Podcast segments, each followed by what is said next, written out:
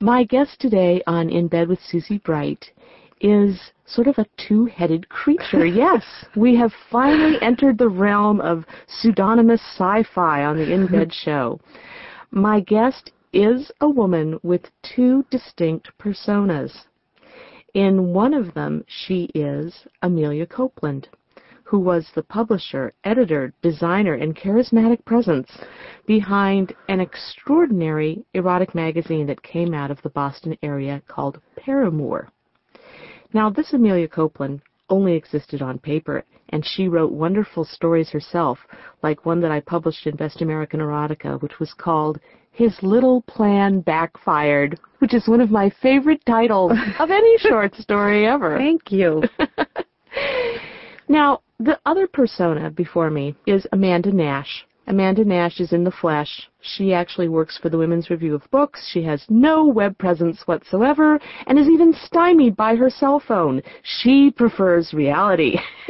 And this Amanda Nash is so modest that she couldn't even think why I would want to interview her or Amelia Copeland. Well, I'm going to remind you. Welcome. Thank you. You know, I became aware of Paramour magazine, which I should say for my listeners is cruelly not in print anymore, but it was so influential.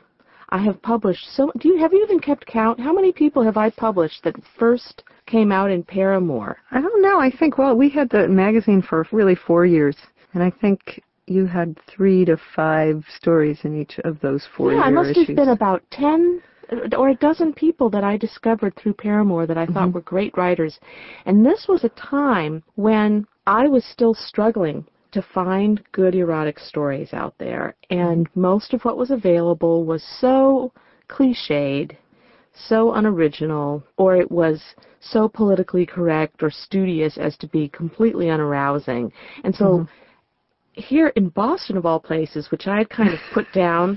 Oh, yeah, I've heard these put downs. You've heard these put downs before. Uh-huh. You guys are all so cerebral.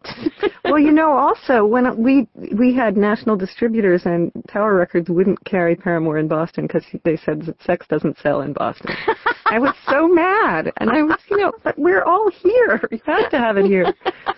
Exactly. This is exactly what I'm talking about.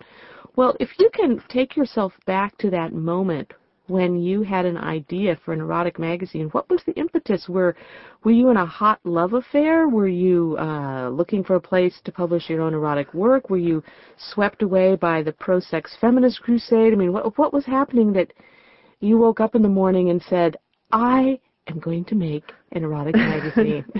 Well, I could I could answer that two ways. I could tell you the